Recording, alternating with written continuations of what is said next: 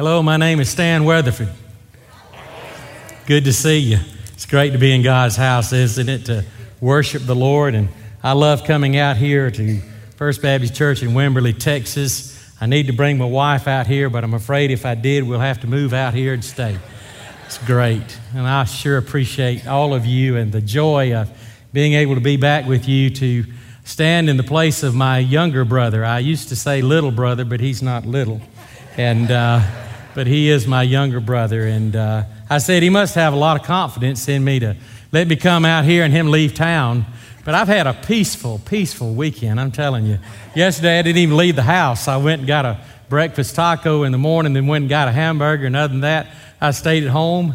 And I'm going to tell Scott when he gets back, I said, you got a great place. You ought to stay here sometime. But anyway, it's always a joy. Scott assigned my text to me a month and a half ago, I guess, when he called me and said, hey, can you come out and preach for me on this Sunday in February? And, I agreed. And he said, now, we're going through a series of sermons from the Gospel of Luke about our identity in Christ. And that just thrilled me because I love the Gospel of Luke. As a matter of fact, I think the last time I was out here, I actually preached from the Gospel of Luke, but I think I was in the 10th chapter. Today, we're in the 9th chapter of the Gospel of Luke. And so Scott told me what this was all about Jesus and being what God wants us to be. And so I have been working on this message for about a month and a half, and I'm telling you, this morning at the early service, it was a relief to finally preach it. And so maybe I will have a double relief after this morning, after I get to share with you for a few moments. But take your Bibles and turn to Luke chapter 9. We're at verses 46, and I'm going to read down through verse 56, or verse 50. And you'll notice this text. It's about Jesus' disciples arguing about who is going to be the greatest. And that's just typical, isn't it? Who's going to be number one? Who's going to be the greatest? And Jesus gave them these instructions. He said in Luke chapter 9, verse 46, an argument started among the disciples as to which of them would be the greatest. Jesus, knowing their thoughts, took a little child and had him stand beside him. Then he said to them, whoever welcomes this little child in my name welcomes me, and whoever welcomes me welcomes the one who sent me. For it is the one who is least among you all who is the greatest. Master, said John, we saw someone driving out demons in your name, and we tried to stop him because he was not one of us. Do not stop him, Jesus said, for whoever is not against you is for you. One of the things I struggled with in this message was trying to come up with a title. And I struggled trying to think about, now what am I going to call this sermon? Every sermon needs a title that ought to go along with what the message is considering. And so I thought about all kinds of titles. I thought about The Secret to Greatness in God's Kingdom. Doesn't that sound like a generic title? Or The Key to Greatness. And I just never could get satisfied with that. And so last week I went to the beauty shop to get my hair cut. Now in Mississippi we call it the beauty shop. Its real name is the Curl Up and Dye. And so, only in Mississippi. So I went to the Curl Up and Dye, and my friend Amy was cutting hair, and every time I go in there, I get a little bit confused. And so I'm sitting there waiting my turn to get my hair cut, and there's a lady sitting there, and Amy is working on her hair, and she's filling her hair with tinfoil. Said, you got to be kidding me. What is this all about? I'm a little bit confused. She's got a paintbrush in one hand, and the lady's holding a handful of tinfoil. She's painting her hair. She's getting a piece of tinfoil, folding it, putting it in her hair. The only thing I could figure is she was trying to get better cell phone reception. But anyway, I'm sitting there trying to take it in, and I don't ask any questions. I learned a long time ago, don't ask any questions when you're in the beauty shop. You'll get more information than you ever wanted before. So I'm just sitting there and said, I'm just going to keep my mouth shut and not reveal my ignorance. I don't know what's going on here. But anyway, I was sitting there and I said, well, there's a People magazine here. So I started looking at the magazine, started flipping through the pages, and I really wasn't looking at the articles as much as the titles to the articles. And I got to thinking, I said, you know, these titles are there to cause you to say, well, I want to read this because it's got a catchy title. And while I was sitting there, it occurred to me the title for this message. And the message title is No More Elbows. Can you say that with me? No More Elbows. And that comes from the sense that there are so many people that are always jockeying for position. Have you ever been in a line and someone cut in front of you and gave you the elbow? Well, that's kind of what I have in mind here, is that the disciples were jockeying for position. And they were worried about who was going to be the greatest. And Jesus said to them, we're not going to have any elbows among you. There will be no more elbows. Now, there's a truth that I want you to get, and this is the essence of the sermon in a sentence, and that is real status before the Lord is not found in our social position. Our real status before the Lord is found in our servant's heart. God wants us to serve Him. As we look at this passage of Scripture, we realize that evidently there had been an ongoing argument with the disciples about who was going to be the greatest. Doesn't that sound typical of people? Now, who's going to be in the greatest position?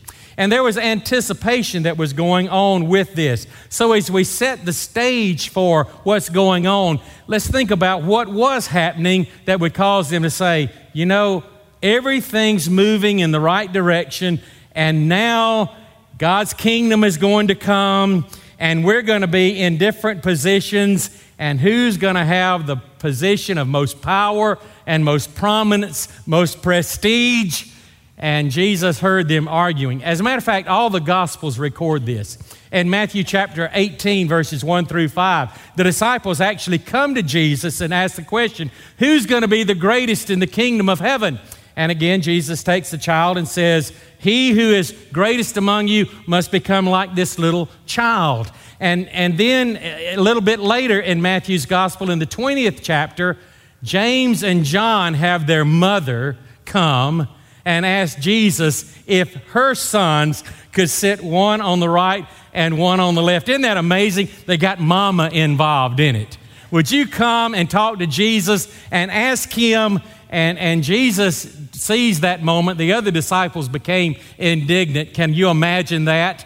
They've gotten mad about it. And Jesus said, now listen, the rulers of the Gentiles lorded over them.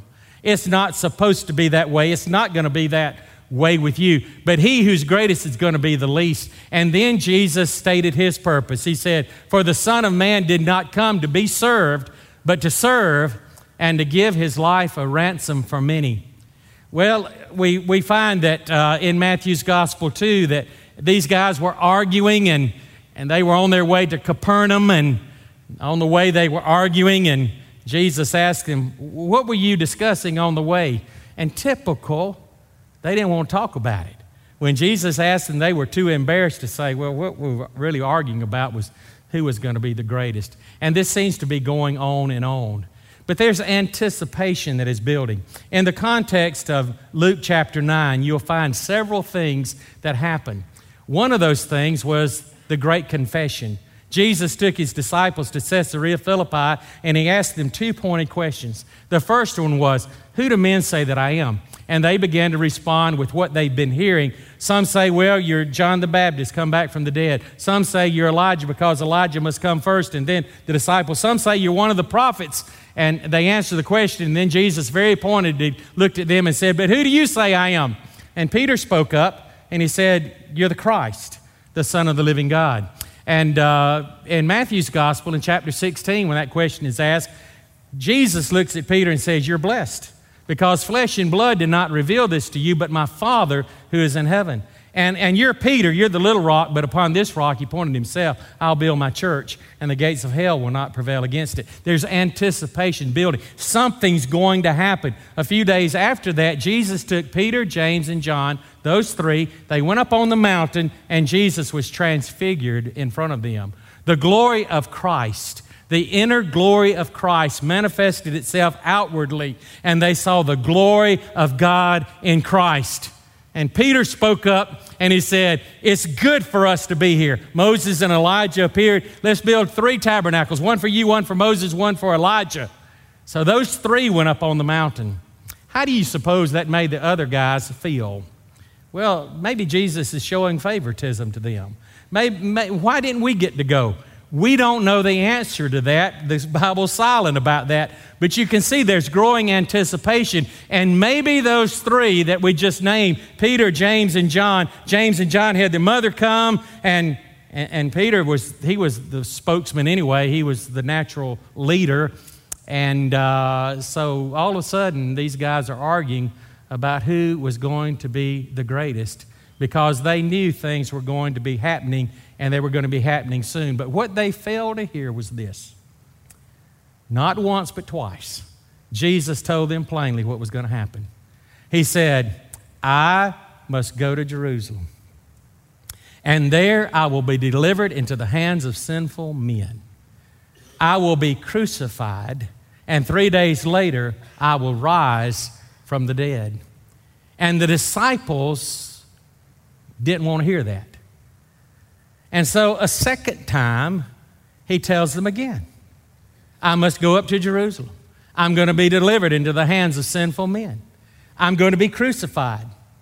3 days later, I'm going to come out of the grave. And they still wouldn't listen to Jesus. They were so concerned about themselves and their own status and their own position that they didn't want to hear what Jesus had to say. Oh, do we ever do that? Surely not. But the disciples were so concerned about themselves that they forgot about what it was really all about. Jesus asked James and John, are you able to drink from this cup that I'm drinking from? They said, yes, sir. They didn't know what they're talking about, because what was Jesus was saying, if you're going to be my disciple, you got to take up your cross and die daily and follow me. They didn't want to die to themselves. They wanted to exalt themselves. And Jesus had to give them this lesson about greatness. And so when we look at this, what we realize is what Jesus is telling them.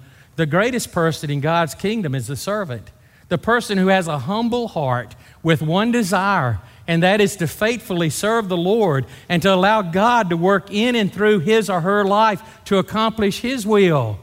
And the truth of the matter is this. When we identify with Christ, and our identity with Christ is simply this, who are we? We're servants of the Lord. That's who we are. And it's all about Jesus. And let me remind you of this, and I probably said this before, but it's worth repeating. Some things are worth repeating over and over again. And what's worth repeating is this. The goal of the Christian life is not to go to heaven when you die. The goal of the Christian life is to become more like Christ while you live.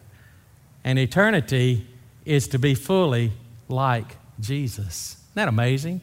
And so the disciples had something to learn. So what Jesus is talking here is about humility and having a humble heart before the Lord. And so when we think about the basis for humility, there's really two or three things that we need to note. The first thing Jesus did to illustrate humility, he got a little child. And he had the little child come and stand beside him and said, you got to become like this little child. Well, in Matthew's gospel, this takes place in Capernaum, probably in the home of Simon Peter. Now, Peter might have been the ringleader of this. Could have been they're saying, hey, I'm going to be the greatest in God's kingdom because look at all that he's doing with me. And he's in Peter's house, and it might have been Peter's little boy that Jesus got and stood up beside him and said, Peter, you're going to have to come like your child here. To all the disciples, you're going to have to come like your child. You're going to have to become dependent. You're going to have to become needy. You're going to have to become trusting, just like this little child. He said, that's how you come. Do you realize you come to Jesus with a childlike faith? It's not a complicated matter. It's just knowing that God loves us and that Jesus died on the cross for our sins. And that if we'll trust him, he'll give us the gift of eternal life, and he does. We come by childlike faith. And so he said, you've got to be like a little child and trust and obey, because there's no other way to be happy in Jesus except this way. And then he said, you need to have a clear personal analysis, a clear personal analysis. Now, I've been working on this message for a month and a half. So I've had a lot of time to really think about this. And so I've been thinking about this, and it's been weighing on my mind. I've been writing notes and changing things and looking at things. And the other day, I was standing there in front of the mirror, and I was looking at myself, and I said, golly, how did I get this way, this fast, you know? But then I got to thinking about my relationship with the Lord, and I realized this about me. On my best day, when I do everything right, or I feel like I have, you know, even on my best day, on my best behavior, when I've done everything that Vicki's asked me to do, my wife, everything's good. Even on my best day, you know what? I'm still a sinner saved by the grace of God. And a clear personal analysis makes me realize this truth. I am who I am because of God's grace. It's not what I did, it's what He did. And when we realize that we are sinners and we're only where we are because God's been gracious to us, what more can we do except have a humble heart? Paul had to remind the Corinthians of this. In 1 Corinthians, you see a church that is divided. It is divided internally and against Paul. And the reason it was divided was because there were some in that church who felt like they were more spiritual than everybody else. They called themselves the Sukikoi, which means the spiritual ones. We are the spiritual ones. Because we have particular spiritual gifts, that makes us better than everybody else. And so we're on a higher spiritual plane because we've got this particular gift that causes us to be able to speak with the tongues of men and of angels. By the way, 1 Corinthians was not a passage that was written to be read at a wedding ceremony. It was written to a church that was divided internally, and Paul said to them, you can speak with the tongues of men and angels. You can have all faith so as to remove mountains. You can do all these things, but if you don't have a humble, loving heart, it's worth nothing. Absolutely. In the first chapter, in chapter 1, verse 26, Paul said, let me remind you of where you were before you came to Christ. There were not many of noble birth. There were not many highly regarded people here. There were not many educated and well-rounded people here. He said, but you know what? God chose the lesser things of the world that He might exalt Himself. And He said, look at who you are. You are who you are because God is gracious. That's the basis of humility. That's the basis of service, is to realize we are who we are because of God's grace. And that's the truth. We are His because God is gracious. And when we realize that, then we realize that our true identity in Jesus is not self-exaltation, it is selfless service to our Lord. And so the basis of humility is God's grace. But what about the expressions of true humility? There are 6 of these that I want to share with you. How do we express true humility in the fellowship of the church? The first one is this: we relinquish selfish desires. Do you realize it's a great day in your life and in every relationship, in your marriage, in your friendships, in every relationship? It is a great day when you come to realize it's not about me. I don't have to have my way. It's not about me. It's what God wants. Paul would say it this way: I'm crucified with Christ.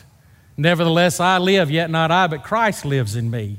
And the life I now live in the flesh, I live by faith in the Son of God, who loved me and gave Himself for me. It's a great day when we realize that it's no longer about me. Our home church, they got in an argument over music. Can you believe that? That a church would get in an argument over music. You know, is God traditional or is God contemporary? What do you think? You know, I'm trying to figure that out theologically. A gentleman told me he was reading this big, thick book of theology, and I'm trying to figure that one out. You know, and so they're having this big argument about, you know, music, of all things. And really what it boiled down to is personal preference. I don't think it had much to do with the Lord, but they came to my daddy. Our dad, of course, dad's in heaven now, and we were blessed to have a wonderful dad. They came to my dad, who's 85 years old, okay? He's 85 years old, and he's in church, and they come to my dad and said, Mr. Weatherford, what do you think about this music in the church? My daddy couldn't carry a tune in a bucket. I mean, you didn't want to hear my daddy sing. And he, you know, but this is his response. He said, well, I tell you what I think. Said, if rap music will bring somebody to Jesus, let's rap. 85 years old? Man, let's rap. And what he was saying is this. It's not about me. Let's do what is going to bring people to Christ. And let's meet people where they are with the gospel. It's a wonderful thing when we say it's no longer about me. It's all about Him. The second thing is this. Not only relinquishment of self-centeredness, but also submission to God's will. Submission to God's will. Those two things go hand in hand together. I was in a church recently. As a matter of fact, I've been preaching in 3 different churches in the last few weeks. Pleasant Hill Baptist Church, we had 9 in church one Sunday, and that was a big crowd. I was so happy. As a matter of fact, the Sunday before, we had 6. And I said, if we get to 10, I'm going to write a book on the dynamics of church growth. Then I had another church that called me, and it got down to 5 little ladies, and that's all that were there, and they were trying to hold their church together. They're having garage sales to pay the bills, and they asked me if I would come and help them, and I told them, I said, yes, I'll come and help you if you'll have church from 12:30 to 1:30 in the afternoon, because I'm tied up in the mornings preaching at yet another church. And they said, that's great. I said, now, here's the deal. You don't have to pay me, and you can fire me anytime you want to. Isn't that a deal? That's a deal, isn't it? You don't have to pay me. You can fire me anytime you want to. And so they were down to 5. Last Sunday, we had 21. Isn't that amazing? The dynamics of church growth, right? Then I'm preaching at another church, and last Sunday, we had 51. So, man, listen, I'm not used to preaching this many people. It's scaring me to death. But you know, it's significant is that those little ladies in that church, they said, we want to do what God wants us to do. And you know, it's not about the place. It's not about the position. Whether there's 9 or there's 9,000, the best place to be is where God wants you. And you know, God determines the place. He determines the position. There don't have to be any elbowing for position or jockeying for that. Just serve God and do His will in the place where He placed you. And see, that's a humble heart. It's just be God's person, no matter where you are, because it's all about Jesus. It's what Jesus prayed in the garden, not my will, thy will be done. My wife, I want Vicky to come out here. She is a lot better looking than I am. I mean, I met a Mississippi girl, and she's a good-looking woman, I'm telling you. She really helps me out. And but she's a cardiac intensive care nurse. Before we got married, I asked her this question. I said, Vicky, do you feel called to be a preacher's wife? That's a good question, isn't it? You know, because I see a lot of churches, they want the pastor's wife to be front and center and lead WMU and all this stuff. Well, that's not my wife. So I asked her, I said, do you feel called to be a preacher's wife? You know how she responded? No, I feel called to be your wife and your preacher. I'm your wife first. But you know what she's done? You would never get her to stand up here like I'm doing. You would never get her up here. As a matter of fact, it would make her fighting mad if she were here. And I say, Vicki, would you come up here and stand beside me? She would slap me naked and hide my clothes. And that would not be a very good sight, I'm telling you. But you know what she did? She said, I'm going to find a place and I'm going to serve the Lord. So she decided that she would teach little children in Sunday school, and that's her place. That's what she wants to do, and that's what she does. She's a cardiac intensive care nurse, but she is not a nurse for a paycheck. She's a nurse because she feels that's where God led her, and she's serving the Lord by ministering to people. You see, that's where the fulfillment is found. It's when we forget about ourselves, and we let Jesus be Jesus in us, and it's not what we want, it's what He wants. Listen, When we come to a place like that in our churches, you will find unity and peace and love like you've never seen before. Because it's no longer about personal preference. It's no longer about what I want. It's all about Him. And I don't know why we can't understand that. And I can tell you this, if you have a servant's heart, you will be welcome in any church, anywhere, anytime. I saw on the screen up here about service, opportunities. Find the place where God wants you and put your whole heart into it. And serve the Lord with the gifts He's given you and serve the Lord with gladness. And if God wants to promote you, let Him do it. And He will. And so there's submission to God's will. Then there's the faithfulness, or the faithfulness of faithfulness. The faithfulness of faithfulness, or faithful in faithfulness is how I said it. Faithful in faithfulness. What does that mean? It just means that you're consistent, that you're there, that you've accepted responsibility and you're taking what God's given you and you're using it to His glory. Scott and I grew up in Valparaiso, Florida, at the Eastgate Eglin Air Force Base. In our little community, we grew up in Mayberry. We really did, in a lot of ways. You know, everybody knew everybody and all that kind of stuff. And in our church, there was a couple there, Mr. and Mrs. Schroeder. They were not wealthy people. They were people of humble means. They lived in a little bitty house on a narrow street in our community where there was a lot of low-income housing. Their house probably had 1,000 square feet in it. Mr. Schroeder would fix our bicycles. They're just a humble couple. Tragically, he was killed in an automobile accident. They had gone to Fort Walton Beach. They hit the cutoff road that went to the four lane. He was trying to get across the four lane. His car was T-boned. He was killed. And Miss Schroeder was left as a widow. In our church was Mr. and Mrs. R.C. McKelvey. And Mr. McKelvey was the head of personnel over the civil service employees at Eglin Air Force Base. Had a big job and was a wonderful person, loved the Lord. And he and his wife kind of adopted Miss Schroeder. And so they were trying to help her manage her things. Mr. McKelvey came to me one day and told me about Miss Schroeder. He said, Miss Schroeder gets, her pension is $252 a month. That's what she gets, $252 a month.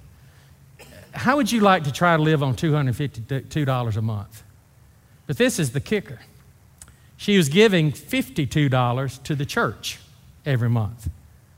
So she was giving, had 252, she's giving 52 to the church, and she had 200 left. Sometimes she didn't have all that she needed. So Mr. McKelvey went over there and he sat down with Miss Schroeder and said, Miss Schroeder, you're giving way too much money to the church. Said, you know, you don't need to be giving this much money to the church.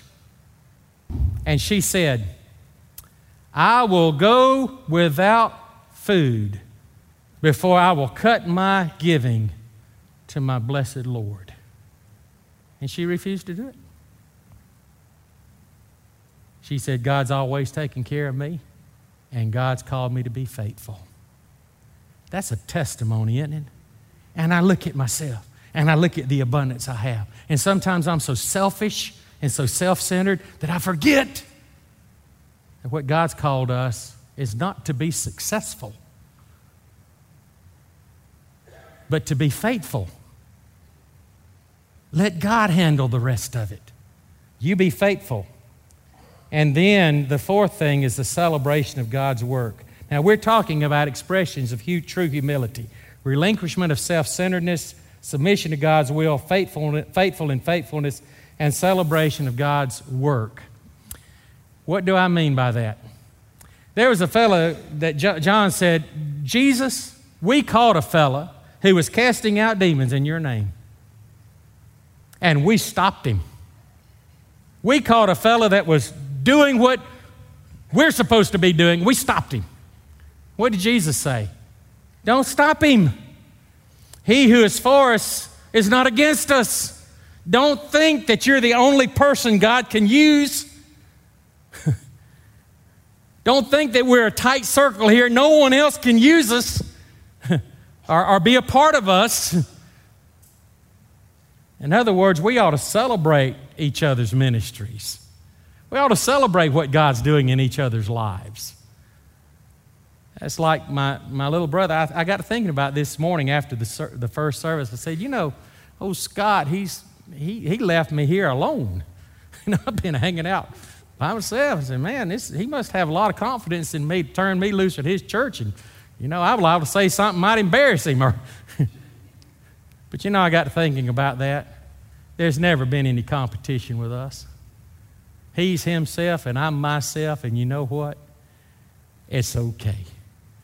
And when you know what we've learned to do through the years? To rejoice and to weep. I've wept with him, I've rejoiced with him. We've been there together. Paul said that about him and Apollos. He said, who's Apollos? Who's Paul? Who are we? We're just servants of Jesus Christ. Don't pit us against each other, because it's not about us, it's about him. And we celebrate God's work. I love the one-minute manager that says, catch somebody doing something good and tell them how much you appreciate it. What would that do in our church? Catch somebody doing something good and say, I appreciate you. We celebrate God's work. And then the fifth thing is we extend God's grace. We extend God's grace. I learned something about a Baptist church a long time ago. Might surprise you what I learned. I learned if you hang around a Baptist church very long, you might get your feelings hurt. Now, I know that's not true here. You know, somebody might say something you might not like. But you know what I've learned? With a humble heart, we can extend God's grace to each other. We don't have to always agree, but we always got to get along and work together, and we do so with a humble heart. Don't you love God's grace? I love God's grace. Don't you love the truth that if you confess your sin, he's faithful and just to forgive you and cleanse you from all unrighteousness? Don't you love that? Don't you love God's grace? Ooh, but what about extending it to somebody else? A humble heart extends God's grace.